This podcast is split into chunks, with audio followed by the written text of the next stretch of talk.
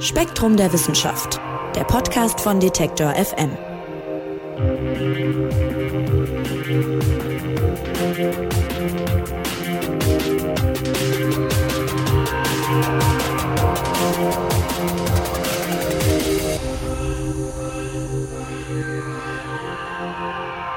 Hallo und herzlich willkommen hier beim Spektrum Podcast. Mein Name ist Marc Zimmer und ich freue mich, dass ihr auch bei dieser Ausgabe dabei seid. Und wir haben heute einen besonderen Gast. Normalerweise sprechen wir hier mit Redakteurinnen und Redakteuren von Spektrum der Wissenschaft über aktuelle Themen aus der Welt der Forschung. Heute aber ist Benjamin Bahr bei uns. Der forscht an der Uni Hamburg und zwar zur Quantengravitation. Und über die wollen wir heute mit ihm reden. Hallo Benjamin. Hm, hallo Marc. Benjamin, bevor wir genauer darauf eingehen, was äh, Quantengravitation denn eigentlich ist, äh, erklär mir als Laien vielleicht doch mal, ich weiß, es ist ein bisschen gemein, aber warum ist deine Forschung eigentlich interessant? naja, also so als Forschung ist es interessant, weil ähm, die sich mit so den Grundlagen beschäftigt, die unseren physikalischen Theorien so zu, ja, die denen zugrunde liegen. Also der Frage von was äh, ist es, was die Welt im Innersten zusammenhält. Ja, also die, was ist genau beim Urknall passiert, ähm, was passiert im Inneren von einem schwarzen Loch, ja, was genau sind Raum und Zeit. Das sind alles so Dinge, die man sich in der Relativitätstheorie an sich, aber auch in der Quantengravitation ähm, Fragen, die man sich da stellen muss und ähm, mit denen man sich beschäftigt. Und ich finde das sehr spannend. Und Quantengravitation ist jetzt, soweit ich das verstehe, der Versuch, die allgemeine Relativitätstheorie, da klingelt vielleicht bei dem einen oder anderen dann noch Einstein, und die Quantentheorie zusammenzubringen. Das steckt ja auch in dem Wort schon drin, Quantengravitation, also geht einmal um Quanten und einmal irgendwie um Schwerkraft, Gravitation. Mhm. Äh, das sind so ein bisschen die beiden wichtigsten Theorien der Physik, wenn ich es richtig verstehe. Kann man das so sagen? Also diese allgemeine Relativitätstheorie und die Quantentheorie. Genau, das sind ähm, die zwei großen Grundpfeiler, auf denen unser Verständnis von so ja Physik, von der physikalischen Welt um uns herum ja, fußen. Ja? Also die sind ähm, alles baut so ein bisschen auf diesen beiden Dingen auf. Und das Problem ist, dass die äh, einfach sehr zwei getrennte Säulen sind und ähm, zwei einfach sehr voneinander getrennte Bereiche beschreiben, ähm, die nicht so wirklich überlappen. Und das ist das, was die Quantengravitation ändern möchte. Also einfach gesagt, die passen nicht zueinander, oder? Genau, die, die passen nicht zueinander. Also, ähm, also die Relativitätstheorie beschreibt ja, ja so Krümmung von Raum und Zeit und äh, was passiert, wenn eine große, schwere Masse irgendwo im Universum sitzt und Raum und Zeit um sie herum krümmt. Und die Quantentheorie beschreibt ähm, sehr, sehr kleine Dinge, also so Atome und Moleküle und so. Aber das ist so ein bisschen, schließt sich gegenseitig in, in den Theorien zumindest so ein bisschen aus. Also die ähm, Gravitationstheorie, also die Relativitätstheorie ist eine, wie wir sagen, rein klassische Theorie. Da sind sozusagen gar keine Quanteneffekte drin. Die werden also nicht beschrieben. Das ist auch jetzt nicht so wahnsinnig schlimm, wenn man jetzt sagt, ja, ich möchte mal gucken, wie sich so eine Galaxie bewegt. Ja, eine Galaxie ist sehr groß, da sind Quanteneffekte nicht so wahnsinnig wichtig. Das heißt, da reicht Relativitätstheorie einfach völlig aus. Und bei der Quantentheorie ist es auch so, wenn ich jetzt so zwei äh, Elementarteilchen betrachte, sowas wie ein Elektron und ein Proton und gucke, naja, wie ist denn jetzt zum Beispiel die, die elektromagnetische Wechselwirkung zwischen denen? Wie ziehen die sich an? Ja, die sind ja geladene Teilchen, die ziehen sich an. Ähm, und diese Kraft ist so 40 Größenordnungen größer als die Schwerkraft. Ja, das heißt, wenn ich die ausrechne, dann ist die Schwerkraft gibt dann einen Beitrag, der äußert sich erst in der 40. Nachkommastelle. So, das kann man das kann man nicht messen, das kann man nicht berechnen, also kann man in der Quantentheorie einfach so tun, als gäbe es gar keine Schwerkraft und das ist völlig okay. ja, ihr, ihr, tut dann so, als gäbe es keine Schwerkraft. Schön. Ja, ja, genau. Also die, die Teilchenphysiker jetzt hier im DESI oder so, ja, die tun alle so, als gäbe es keine Schwerkraft. Das ist auch, weil die Schwerkraft völlig unnütz ist für die oder unwichtig ist für die Experimente, die die machen. Ne? Okay, also die existieren so ein bisschen parallel. Es ist für mich äh, tatsächlich faszinierend, sich das vorzustellen, dass Physikerinnen und Physiker dann auch einfach mal bekannte andere Theorien zwischenzeitlich mal ausblenden und sagen, wir müssen jetzt aber nach der Variante arbeiten. Und das scheint ja zu funktionieren seit Jahren und Jahrzehnten dann. Also, dass man die ein bisschen getrennt behandelt, ne? Ja, genau. Das ist nicht nur so, dass das funktioniert. Ähm, das ist sogar so, dass das gar nicht anders geht. Also man kann jetzt natürlich mal probieren, ähm, zu sagen, na ja, äh, in der, in der Quantentheorie, da haben wir, beschreiben wir ja diese ganzen Kräfte und so. Und ähm, naja, da könnte man ja auch mal versuchen, die Schwerkraft zu beschreiben. Ne? Jetzt geht's, dann geht's schon los mit der Quantengravitation. Ähm, und das haben die Leute in den 70er Jahren gemacht, nachdem die sehr erfolgreich ähm, lauter Methoden aus den sogenannten Quantenfeldtheorien angewandt haben, um die elektromagnetische Wechselwirkung, die starke Wechselwirkung und auch die schwache Wechselwirkung ja, zu beschreiben. Das war alles sehr erfolgreich. Die haben also, sagen, sie konnten super Vorhersagen machen, was für Teilchen man im Teilchenbeschleuniger finden muss. Ähm, es hat auch alles perfekt gestimmt. Und dann haben die Leute gesagt, naja, jetzt machen wir das einfach mal mit der Schwerkraft. Genauso. Und die ersten Versuche, die sind äh, einfach sehr schief gegangen. Also das, das Resultat, was da rauskam in den Formeln, da kommt einfach Unsinn raus. Also wissenschaftlich gesprochen ist es so, dass die Theorie, die da rauskommt, also perturbative Gravitation ist, nennt man nicht renormierbar, mhm. was im Wesentlichen eine ähm, ja hochgestochene Art und Weise ist zu sagen, die Theorie ist kaputt, die ergibt Unsinnsvorhersagen, äh, sowas wie ähm, die Wahrscheinlichkeit, dass das und das passiert ist, unendlich Prozent und so. Das ist natürlich Käse. Und ähm, naja, da hat man in den 70er Jahren gab es also den ersten, ja, so das erste richtige Hindernis und seither gab es noch so ein paar Versuche, da sich irgendwie drum zu lavieren, aber es hat sich damals schon herausgestellt, dass mit der Vereinigung von Relativitätstheorie und Quantentheorie ist nicht so einfach. Aber genau an dieser Vereinigung forschst du auch. Genau. Was wäre denn jetzt eine Situation, wo man beide Theorien zusammen bräuchte? Also es klingt ja gerade so ein bisschen so eigentlich, als ähm, gehen die zwar nicht zusammen, aber man kann sich eben die Sachen ja auch getrennt angucken. Aber du forschst ja deshalb daran, weil man wahrscheinlich auch Situationen hat, wo man eben beides zusammenbringen müsste. Was wären denn solche Situationen? Ja, das ist richtig. Also die, ich sag mal, alles, was man hier so auf der Erde machen kann, da braucht man entweder nur die eine oder die andere. Ja? Also die Quantentheorie, die beschreibt halt Sachen, die sehr, sehr klein sind, aber sehr, sehr leicht. Ähm, so leicht, dass man keine Schwerkraft braucht. Und die Relativitätstheorie beschreibt Sachen, die sehr, sehr schwer sind und die sind meistens sehr, sehr groß. So groß, dass man keine Quantentheorie braucht. Das heißt, wenn man die irgendwie Situationen, in denen beide Theorien wichtig sind, sind so welche, wo, ähm, sagen wir mal, eine sehr schwere Masse auf einen sehr kleinen Punkt konzentriert ist.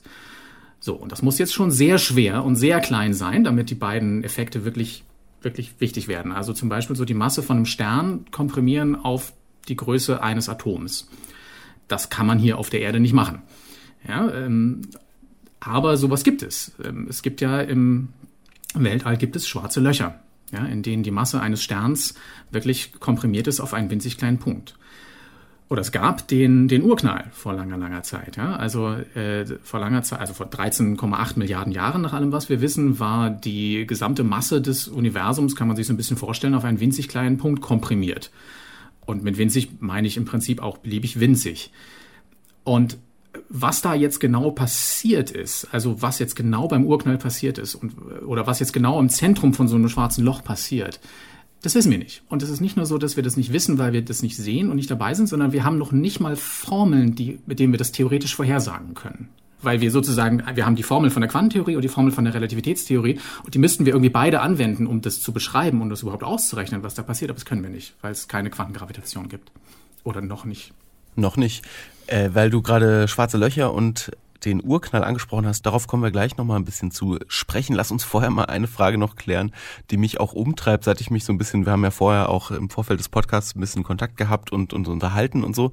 Und ich frage mich die ganze Zeit, wie forscht man denn an sowas? Also wie sieht deine Arbeit denn aus? Das sind ja, ich kann es mir kaum vorstellen, wie Situationen aussehen, an denen du da arbeitest oder Aufbauten oder, oder Experimente. Ja, also, also ich bin kein Experimentalphysiker. Das ist bei der Quantengravitation aus den eben genannten Gründen auch ein bisschen schwierig, ähm, weil es da keine guten Experimente für gibt. Mhm. Also das ist nicht ganz richtig, aber äh, sozusagen bei dem, was man so im Labor machen kann. Ich bin theoretischer Physiker. Das heißt, ich beschäftige mich mit äh, den Theorien, die es überhaupt gibt und ja, versuche die zu konstruieren, beziehungsweise die Theorien, die wir haben, versuche ich daraufhin abzuklopfen, ob die vernünftig sind, ob die, ob die die richtigen Vorhersagen liefern. Also richtig im Sinne von, ergeben die überhaupt sinnvolle Vorhersagen oder tauchen da vielleicht ähnliche Probleme auf wie damals in den 70ern bei der Nichtrenommierbarkeit? Das heißt, was ich mache ist, abgesehen mal davon, dass ich Formeln auf ein Blatt Papier schreibe oder numerische Simulationen mache, dass ich versuche, Theorien zu konstruieren, beziehungsweise die konstruierten Theorien, die es gibt, zu untersuchen, wie gut die sind, ob die, ob die Sinn machen oder nicht. Mhm. Und weil Physik ja gerade für Laien wie mich dann oft doch gar nicht so greifbar ist, hast du vor ein paar Jahren mit Kollegen ein Buch rausgebracht, das ich sehr spannend finde. Das heißt Quirky Quarks mit Cartoons durch die unglaubliche Welt der Physik. Und tatsächlich versuchen du und die anderen Autoren da so physikalische Phänomene oder Begriffe eben ganz einfach und eben auch mit Comics äh, zu erklären. Mhm. Hattest du das Gefühl, sowas braucht es? Ja, also ähm, sowas in genau der Form hatten wir auf jeden Fall noch nicht gesehen. Und wir hatten, also so populärwissenschaftliche Bücher über Physik ähm, gab es ja, gab's ja einige. Da hatten wir auch dieses faszinierende Physik geschrieben, so mit, mit ganz vielen Bildern. Aber diese Comics waren irgendwie so ein, so ein sehr schöner Effekt, der, der das Ganze noch rausgebracht hat. Wir hatten da Kontakt zu dieser kanadischen Comiczeichnerin Rina Piccolo, die auch wirklich tolle Sachen macht, die auch einen super Humor hat und ähm, tolle Figuren sich überlegt hat. Also es gibt also Figuren, die, die so immer wieder irgendwelche Abenteuer erleben und ähm, es gibt also laute Artikel zu allen möglichen physikalischen Phänomenen und da werden die ja, keine Ahnung, gibt es halt immer lustige kleine Zeichnungen dazu, um das so ein bisschen anschaulich zu machen, aber auch um das so ein bisschen humorig zu machen, weil ich finde, also viele Physikbücher, also ja, sind auch immer ein bisschen ernst, ja, also die, die würde man sagen, so, ja, Physik ist ja so schwer, ähm, das muss auch irgendwie, muss, darf man jetzt nicht so auf die leichte Schulter nehmen, aber ich finde, dass man da mit einer gewissen Prise von Humor und ja, auch einfach irgendwie guter Laune da ein bisschen ein bisschen besseren Zugang auch zu finden kann. Und dafür fand ich dieses Buch eigentlich ganz schön. Das kann ich bestätigen. Das hat mir auf jeden Fall auch äh, geholfen. Quirky Quarks heißt das Buch. Äh, das kann man kaufen übrigens auch im Spektrum Verlag. Und ich würde gern, Benjamin, wenn ich dich schon am Telefon habe, mal die Gelegenheit nutzen, noch auf ein paar Aspekte einzugehen, die du auch schon angesprochen hast und die auch mit deiner Arbeit zu tun haben. Es geht da im Buch beispielsweise auch um den Urknall, den wir gerade schon kurz hatten. Da war ich erstmal überrascht, dass man den anscheinend ganz gut datieren kann. Ja, das stimmt, das kann man. Also da gibt es irgendwie, ich habe es jetzt nicht genau im Kopf, aber ich glaube so fünf, sechs, sieben Parameter. Und wenn man die alle mal gemessen hat, dann kann man im Wesentlichen die Dynamik vom Universum, also so auf, zumindest auf großen Abständen, im Mittel sehr gut vorhersagen. Da, da bleibt durch die Einstein-Gleichung einfach nicht viel Möglichkeit. Das ändert sich natürlich immer noch mal ein bisschen. Ich weiß nicht, also vor ein paar Jahren, ich glaube 14, 15, gab es ähm, noch mal bei einer Satellitenmission gab es nochmal äh, einen etwas genaueren Wert von der Hubble-Konstante, der gemessen wurde. Da hat man also nochmal ein bisschen genauer messen, gemessen, was für einen Wert er hat. Die Hubble-Konstante sagt anschaulich so ein bisschen aus, wie schnell sich das Universum jetzt gerade in diesem Moment ausdehnt. Mhm. Und ähm, dann hat man irgendwie feststellen müssen, oh ja, der Urknall, der war gar nicht vor 13,7, sondern der war äh, vor 13,8 Milliarden Jahren. Naja, und seither vorher war immer diese Zahl 13,7 Milliarden Jahre und jetzt äh, ist es halt immer 13,8 Milliarden Jahre ungefähr. Ungefähr 13,8 Milliarden Jahre. Ungefähr, ja. Also okay. Und was ist? Ein paar Minuten soll es nicht ankommen.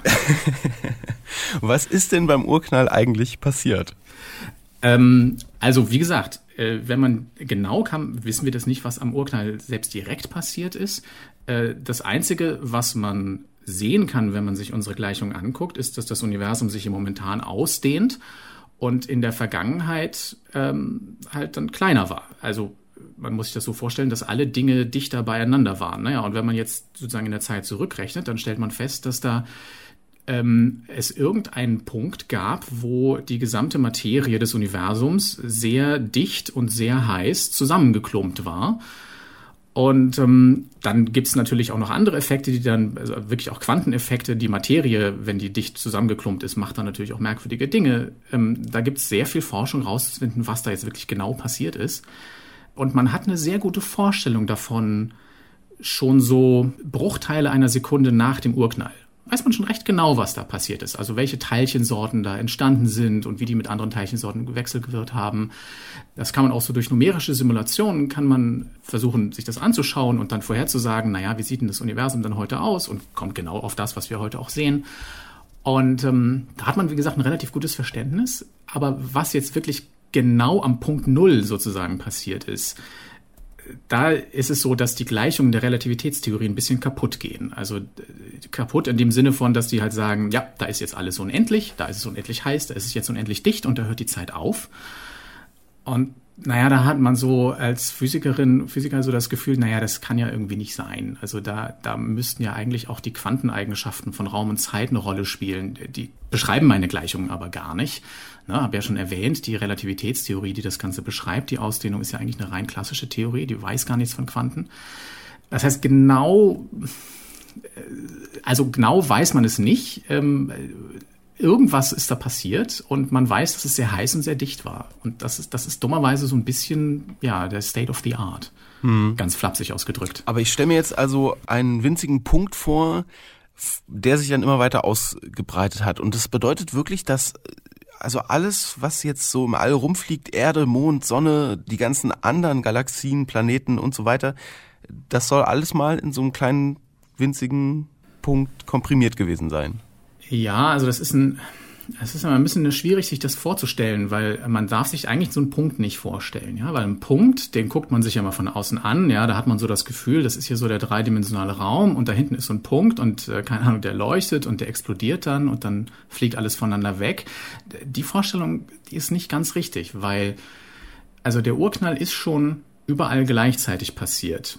Ja, das ist nicht so, dass es dann irgendwo im Raum eine Menge von Materie gab, die dann explodiert ist, sondern, naja, der Raum selber ist explodiert. Das ist ein bisschen schwierig, sich das vorzustellen. Vielleicht eine etwas bessere Analogie, die ist auch nicht perfekt, aber eine etwas bessere Analogie ist, stell dir vor, dass die gesamte Materie größer geworden ist. Also stell dir vor, äh, anstatt dass alle Sachen immer dichter zusammen kommen, wenn wir jetzt in der Z mal die Zeit rückwärts laufen lassen. Ja, wir gucken uns das jetzt Universum an, wie so ein Film, und wir lassen es jetzt mal rückwärts laufen. Und anstelle, dass wir uns vorstellen, dass alle Dinge dichter beieinander kommen, stellen wir uns vor, dass die alle Dinge größer werden. Ja, also der Mond wird plötzlich größer, wir werden größer, die Erde wird größer. Ja, irgendwann stoßen der Mond und die Erde zusammen, irgendwann stoßen die ganzen verschiedenen Planeten zusammen, weil die alle wachsen.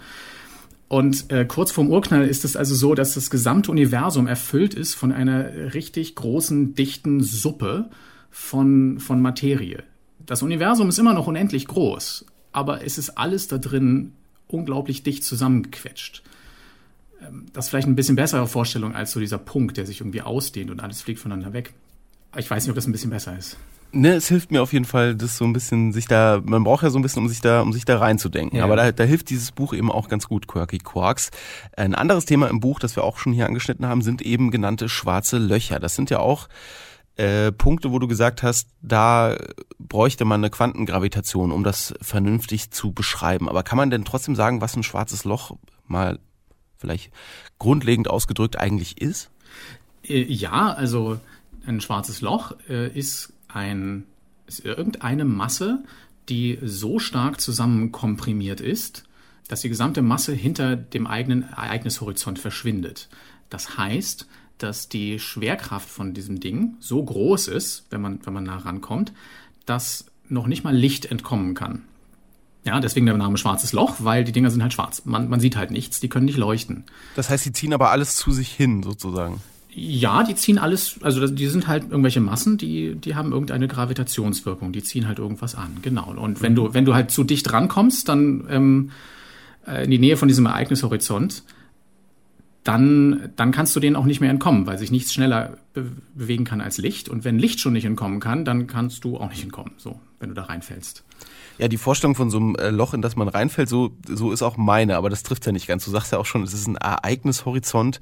Im Buch heißt es, Raum und Zeit verbiegen sich da und sind zusammengeknäult. Ja. Alles ist im schwarzen Loch unendlich. Das ist natürlich schwer vorzustellen. Aber das heißt, äh, Raum und Zeit, also die Konstanten, nach denen wir hier leben, die, die gibt's da nicht. Die gelten da nicht.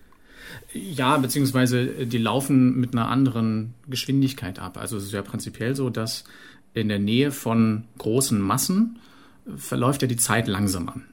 Das, das ist einfach eine, äh, eine Aussage, die aus der Relativitätstheorie rauskommt, ist etwas, was wir übrigens auch im realen Leben sehen. Ne? Also unser GPS-System, das ähm, das muss einfach in Betracht ziehen, dass äh, die Zeit oben auf den GPS-Satelliten ein bisschen schneller abläuft als hier unten auf der Erde, ja, sonst würde das GPS schon nach einem Tag ein paar Kilometer falsch laufen. Also Ach krass, ein, okay. Ja, ja, das ist äh, also dieser der der Gangunterschied zwischen den äh, GPS-Satelliten da oben und bei uns hier unten, der ist ganz wenig, der ist so 38 Mikrosekunden pro Tag. Das ist das ist unglaublich wenig.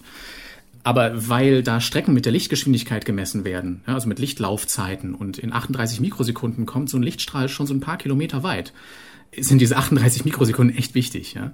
Die, die muss man also in Betracht ziehen. Und, und also das ist bei uns auf der Erde so. Das ist, äh, auch wenn hier der Effekt sehr klein ist, ähm, das ist aber auch bei allen anderen äh, großen Massen im, im Weltall so. Und bei einem schwarzen Loch ist es so, dass ähm, die, wenn du da in der Nähe bist und sozusagen einen konstanten Abstand zu dem ähm, Ereignishorizont hältst, äh, weil, weil du da eine, schwarze, eine starke Rakete hast oder du sitzt da auf einem Planeten, der um, sich um das schwarze Loch bewegt, dann vergeht für dich die Zeit sehr viel langsamer. Einige Leute kennen vielleicht den Film Interstellar.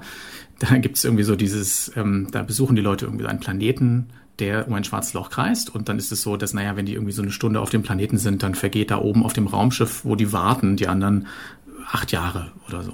Und ich, also von der Größenordnung sind das durchaus Sachen, die da passieren können, ja.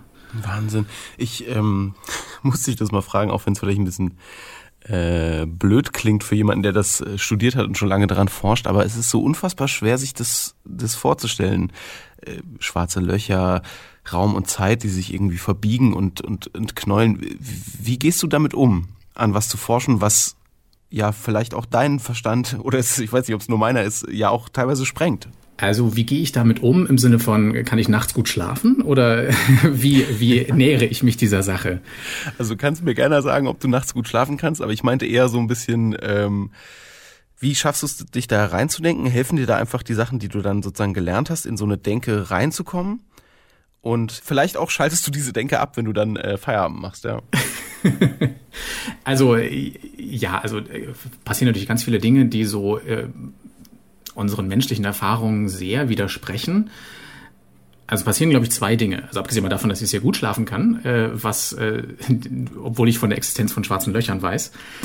Also es gibt, glaube ich, zwei Dinge. Zum einen ist es so, dass man eine gewisse Form von Erfahrung damit hat. Also die Intuition des täglichen Lebens wird so ein bisschen erweitert durch eine Intuition, wie schwarze Löcher funktionieren. Und ähm, wie ich mich da so dem nähere, um mir überhaupt eine Vorstellung zu machen, ist, dass ich Bilder male. Also wenn ich, also ich schreibe nicht nur Formeln auf, sondern ich mache immer ganz, ich male immer ganz viele Bilder und versuche da also mir zu überlegen, okay, was sind jetzt die Bereiche der Raumzeit, in denen das passiert, in denen das passiert. Dann versuche ich da irgendwelche Kurven, irgendwelche ähm, Flugbahnen von Teilchen zum Beispiel zu machen. Das ist auch das, was ich meinen Studierenden immer sage, ne? bei jeder Übungsaufgabe zuerst malt euch ein Bild und um euch vorzustellen, was da überhaupt passiert. Ähm, und diese Bilder helfen ganz doll. Äh, gerade in der Relativitätstheorie, die ja eine sehr geometrische Theorie ist, da, da passiert viel, also ist auch das mathematische äh, Handwerkszeug ist das von gekrümmter Geometrie. Das hilft unglaublich, um da eine Vorstellung zu bekommen, ja, was passiert denn, wenn jetzt der, der, äh, weiß ich, der Beobachter in so ein schwarzes Loch reinfällt. Und, und diese Bilder sind auch super, um dann Sachen daran auszurechnen.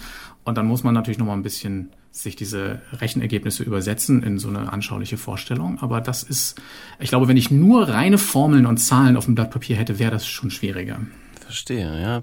Klingt, klingt sinnvoll mit den, mit den Bildern, obwohl natürlich äh, die Bilder, die du malst, auch äh, falsch sind, ne? Aber ja, es ja. hilft dir trotzdem sozusagen, dir das zu erklären. Hm? Genau, die, klar, die sind alle falsch und man muss sozusagen verstehen, warum die falsch sind oder was da für Abstraktionen oder Vereinfachungen gemacht wurden, ja. Mhm. Abschließende Frage zu den schwarzen Löchern, weil du auch gesagt hast, du kannst gut schlafen, obwohl du um ihre Existenz weißt. Warum wurden wir noch nicht von einem schwarzen Loch verschluckt, wenn die doch alles an sich reißen und in Anführungszeichen fressen? Ähm, naja, weil die nur gefährlich werden, wenn du nah genug rankommst ähm, wenn du weit weg bist von einem schwarzen Loch, verhalten die sich nicht anders als andere Körper. Ja? Also ähm, das Gravitationsfeld von einem schwarzen Loch und das Gravitationsfeld von, sagen wir mal, unserer Sonne, die sind jetzt nicht groß unterschiedlich. Also zumindest, wenn du weit weg bist davon. Ja? Also deswegen sage ich gerade, es es könnte theoretisch Planeten geben, die um ein schwarzes Loch kreisen, genauso wie es Planeten gibt, die um eine Sonne kreisen. Das ist alles, das ist nicht schlimm. Ähm, erst wenn du dicht genug rankommst an das schwarze Loch, dann wird's gefährlich. Aber in unserer Galaxie gibt's wahrscheinlich unglaublich viele schwarze Löcher. Ich weiß nicht, du hast wahrscheinlich das mit den Gravitationswellen mitbekommen. Jetzt seit 2015 messen die Gravitationswellendetektoren endlich auch mal Gravitationswellen und die kommen von irgendwelchen schwarzen Löchern die zusammenstoßen. Oder ein schwarzes Loch, das mit einem Neutronenstern zusammenstößt und dann, dann knallt es ordentlich in der Raumzeit und die Raumzeit wackelt und dieses Wackeln können wir hier also als Gravitationswellen messen. Und in der Zwischenzeit misst man irgendwie ein paar Ereignisse pro Woche. Also so gut sind unsere, sind die Detektoren in der Zwischenzeit. Also unsere Galaxie ist voll von schwarzen Löchern. Ja, und es ist halt nicht schlimm, man, solange man sich ein bisschen auf Abstand hält. Also wir haben das Glück, einfach äh, weit genug weg davon zu sein, zufällig. Ja, das stimmt. Ich weiß gar nicht, ob man weiß, wo das nächste schwarze Loch ist. Also bestimmt ein paar hundert Lichtjahre. Ich gestehe, dass ich das jetzt nicht nachgeguckt habe. Hm, das ist nicht schlimm. Ja. Alles gut. Okay, äh, dann lass uns nochmal, ähm, kleiner Themenwechsel zum Ende, nochmal kurz über die Stringtheorie reden. Einfach, weil dieser Begriff so wahnsinnig viel bemüht wird. Ihr behandelt das auch in Quirky Quarks, natürlich auch mit einem Comic. Und ähm, alles, was ich darüber weiß, weiß ich aus der Serie Big Bang Theory, weil mhm. äh, der berühmte Sheldon Cooper ist ja da auch ein Anhänger dieser Theorie, wenn ich das richtig im Kopf habe. Stringtheorie, was besagt die denn? Also die Stringtheorie war so einer der Versuche, ähm, eine Quantengravitationstheorie zu bauen, so in den 80ern, als man, äh, als dieser erste Versuch mit der Nichtrenommierbarkeit, von dem ich erzählt habe, schiefgegangen ist.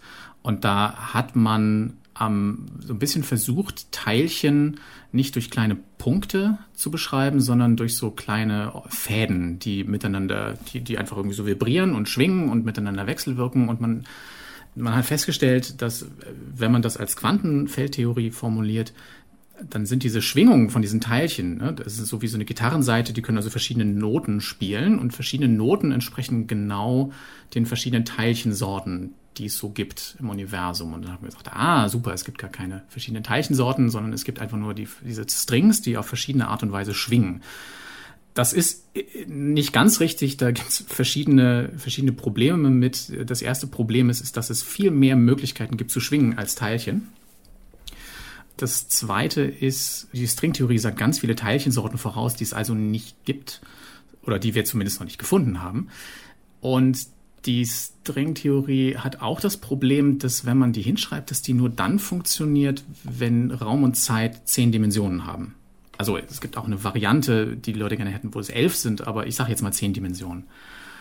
Und das stimmt ja nicht. Ja? Also wir, wir haben ja gar nicht, oder zumindest sehen wir ganz viele von diesen Dimensionen nicht. Und dann muss man sich Gedanken machen, naja, hm, diese Dimensionen, die wir nicht sehen, die müssen wir irgendwie aufrollen, die müssen wir klein machen. Und dann gibt es dummerweise so viele verschiedene Möglichkeiten, die klein zu machen, dass diese Stringtheorie ganz viel Vorhersagekraft verliert. Also am Anfang war man sehr enthusiastisch und hat gesagt, oh, die Stringtheorie ist großartig, vor allen Dingen, weil eine von diesen Schwingungsmoden entspricht auch ungefähr dem, was man von so einer kleinen quantenartigen Gravitationswelle erwarten würde. Ja, deswegen haben die Leute gesagt, super, das ist nicht nur Teilchen, sondern da ist, steckt auch Schwerkraft drin.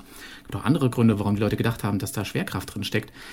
Und es gab nicht so viele Möglichkeiten, die zu machen, die Stringtheorie. Da war irgendwie plötzlich durch die Mathematik sehr viel festgelegt. Und dann waren die Leute sehr begeistert und haben gesagt, ja, das ist großartig, da, da haben wir offensichtlich was gefunden.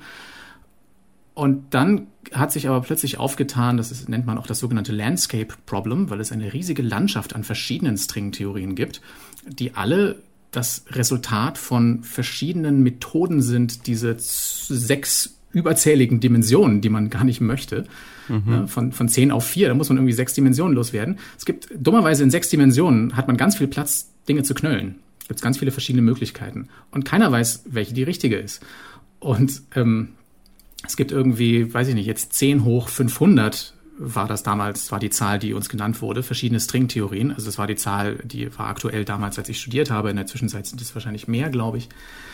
Ja, und wenn du irgendwie 10 hoch 500, also eine 1 mit 500 Nullen, ja, verschiedene Möglichkeiten hast, eine Theorie hinzuschreiben und du weißt nicht, welche die richtige ist, dann, dann kannst du es im Wesentlichen sein lassen. Ja? Es sei denn, du hast irgendwie plötzlich super Glück und findest die richtige. Mhm. Also die Stringtheorie äh, verstehe ich dich richtig geil so ein bisschen als der Schlüssel für das auch an dem du forschst, eben äh, allgemeine Relativitätstheorie und Quantentheorie zusammenzubringen zu einer Quantengravitation. Aber so wie du es jetzt gerade schilderst, gilt das auch ein bisschen als überholt mittlerweile vielleicht. Oder zumindest ist es so kompliziert, dass man sagt, vielleicht ist das nicht der Weg, den wir, den wir gehen sollten. Also Was, da gibt's natürlich unterschiedliche ähm, Meinungen zu. Ich bin jetzt kein Stringtheoretiker. Ein Stringtheoretiker würde das wahrscheinlich anders sehen, aber es sagen wir mal so, diese klassische Vorstellung, die man in den 80ern, 90ern äh, oder Anfang der 2000er vielleicht auch noch hatte, dass die Stringtheorie auf jeden Fall der Weg zur Quantengravitation ist, den haben, glaube ich, nur noch wenige Leute. Stringtheorie ist trotzdem sehr erfolgreich und zwar aus ganz anderen Gründen, weil die Mathematik, die die Stringtheoretikerinnen da gefunden haben, die ist unglaublich spannend und damit kann man ganz viele tolle Sachen machen. Ganz viel Stringtheorie wird heutzutage in auch Mathematik Fachbereichen an den Universitäten gemacht. Gar nicht so sehr, weil die an der Quantengravitation interessiert sind, sondern einfach, weil die mathematischen Methoden und Erkenntnisse, die da rauskommen, unglaublich faszinierend und spannend sind und auch für ganz andere Dinge als Quantengravitation benutzt werden können. Das heißt, Stringtheorie ist noch immer sehr weit verbreitet. Ähm, vielleicht macht man in der Zwischenzeit auch ein bisschen was anderes damit. Was sind denn, abschließende Frage, jetzt die möglichen Schlüssel oder die vielversprechenden Schlüssel für die Quantengravitation, an denen dann du gerade arbeitest? Also auf welche, auf welche Pferde setzt man da gerade? Also die Pferde, auf die ich gerade so setze, äh, haben was mit der Schleifenquantengravitation zu tun. Es ist ein anderer Ansatz, der versucht, sich so der, der Quantengravitation zu nähern, der äh, so ein bisschen als Kern die Annahme hat, dass äh, der Raum und die Zeit selber gequantelt sind. Also dass der, Raum nicht kontinuierlich sind, sondern ist, sondern dass es eher wie so eine Art Netzwerk ist, dass da so sehr fein das Universum aufbaut und Materie kann sich nur auf diesem Netzwerk hin und her bewegen. Du kannst also nur von einem Knoten zum nächsten hüpfen und so. Aber die Gleichungen sind so kompliziert, dass man da nichts mit ausrechnen kann. Also noch nichts. Ja? Also die, das ist einfach extrem schwierig und komplex, diese Gleichungen herzunehmen und zu sagen, naja, jetzt berechne ich doch einfach mal aus. Was passiert denn in so einem schwarzen Loch? Ja, das ist, das ist sehr, sehr schwer. Da muss man ganz viele Vereinfachungen machen und ganz viele Annahmen und selbst dann ist man sich nicht so hundertprozentig sicher, ob das, was man da hat, noch das Richtige ist. Also äh, im Moment ist es noch so, dass die Schleifenquantengravitation auch nicht so richtig benutzt werden kann, um richtig gute Vorhersagen zu machen. Ganz viele Leute arbeiten daran, ja, und da gibt es irgendwie tolle Vorstellungen davon. Zum Beispiel, dass es wahrscheinlich keinen Urknall in dem Sinne gegeben hat, sondern dass das also kein Big Bang war, sondern ein Big Bounce. Also dass das am Anfang ein kollabierendes Universum war und bevor es auf einen Punkt zusammenstürzt, wie die klassische Relativitätstheorie einem das dann vorhersagen würde, passiert also irgendwas Quantenhaftes, ähm, die, die, die, und wie bei so einem Trampolin kehrt sich die, die Schwerkraft um. Die Schwerkraft wird also bei sehr, sehr kleinen äh, Skalen beziehungsweise bei großen Materiedichten wird also nicht mehr anziehend, sondern abstoßend. Das ist so ein Quanteneffekt, der kommt irgendwie aus der Schleifenquantengravitation raus. Und dann stößt sich plötzlich das gesamte Universum wieder ab und dehnt sich wieder aus. Und äh, dieses sich ausdehnende Universum, das sieht wieder genauso aus wie das, was man nach dem Urknall erwarten würde. Und ähm, das heißt, diese Schleifenquantengravitation gibt einem zumindest so eine Art Paradigma, wie man sich das vorstellen kann, was damals so passiert ist. Und kommt so ein bisschen von dieser Urknall-Singularität weg. Das finde ich persönlich ganz besonders spannend. Man ist aber noch weit entfernt leider davon, weil es, wie gesagt, sehr kompliziert ist, da genaue, genaue Vorhersagen zu machen. Mhm. Benjamin, falls du den Weg zur Quantengravitation äh, findest, wäre es cool, wenn du hier im Podcast nochmal vorbeischaust, bevor Sehr du dann äh, deinen, deinen Nobelpreis abholst. Den wird man ja wohl bekommen, wenn man die Quantengravitation findet, oder? Naja, das Problem ist bei der Quantengravitation, irgendjemand hat mal gesagt, you, you don't get a Nobel Prize for being smart, you only get a Nobel Prize for being right. Also diese Quantengravitationstheorie zu bauen, ist jetzt natürlich eine wichtige Sache, aber äh, irgendwelche Effekte zu messen und zu beweisen, ja, das ist ein Quantengravitationseffekt. Ja, also zum Beispiel, ja, diese dunkle Materie, von der wir gar nicht wissen, was es ist, das ist eigentlich ein Quantengravitationseffekt oder irgendwie sowas. Das ist, glaube ich, das, was dann im Endeffekt den Nobelpreis bekommen wird. Trotzdem, äh, toi toi toi für deine Forschung und äh, vielen Dank, dass du uns sie hier ein kleines bisschen näher gebracht hast. Ja, gerne. Ja, Quirky Quarks heißt äh, das Buch, von dem wir hier mehrfach geredet haben jetzt im Podcast. Das gibt's im Spektrum Verlag zu kaufen, auch als E-Book und das versucht Physik eben mit Hilfe von Cartoons relativ einfach äh, zu erklären. Ich kann das sehr empfehlen. Ich habe im Vorfeld der Aufzeichnung hier reingeschaut in die Sachen, die wir uns angeguckt haben, aber es gibt auch ganz äh, viele andere physikalische Phänomene, die da noch erklärt werden. Zum Beispiel auch der berühmte Doppler-Effekt. Ja, also es ist das mit der Sirene und warum sie anders klingt, wenn der Krankenwagen kommt, als wenn er wegfährt. Oder zum Beispiel auch die berühmte Formel E ist gleich mc Quadrat, äh, wird da nochmal ein bisschen beleuchtet und auch mit mit Cartoons unterlegt. Die liest man ja ständig oder sieht sie auf irgendwelchen Einstein-T-Shirts oder Postings oder Memes. Aber äh, was sie so genau bedeutet, das kann man sich da eben dann auch nochmal zu Gemüt führen. Und das war's dann vom Spektrum Podcast in dieser Woche mit einer etwas besonderen Ausgabe zur Quantengravitation. Ich freue mich, wenn ihr auch nächste Woche wieder reinhört. Mein Name ist Marc Zimmer und ich sage Tschüss und macht's gut. Spektrum der Wissenschaft, der Podcast von Detektor FM.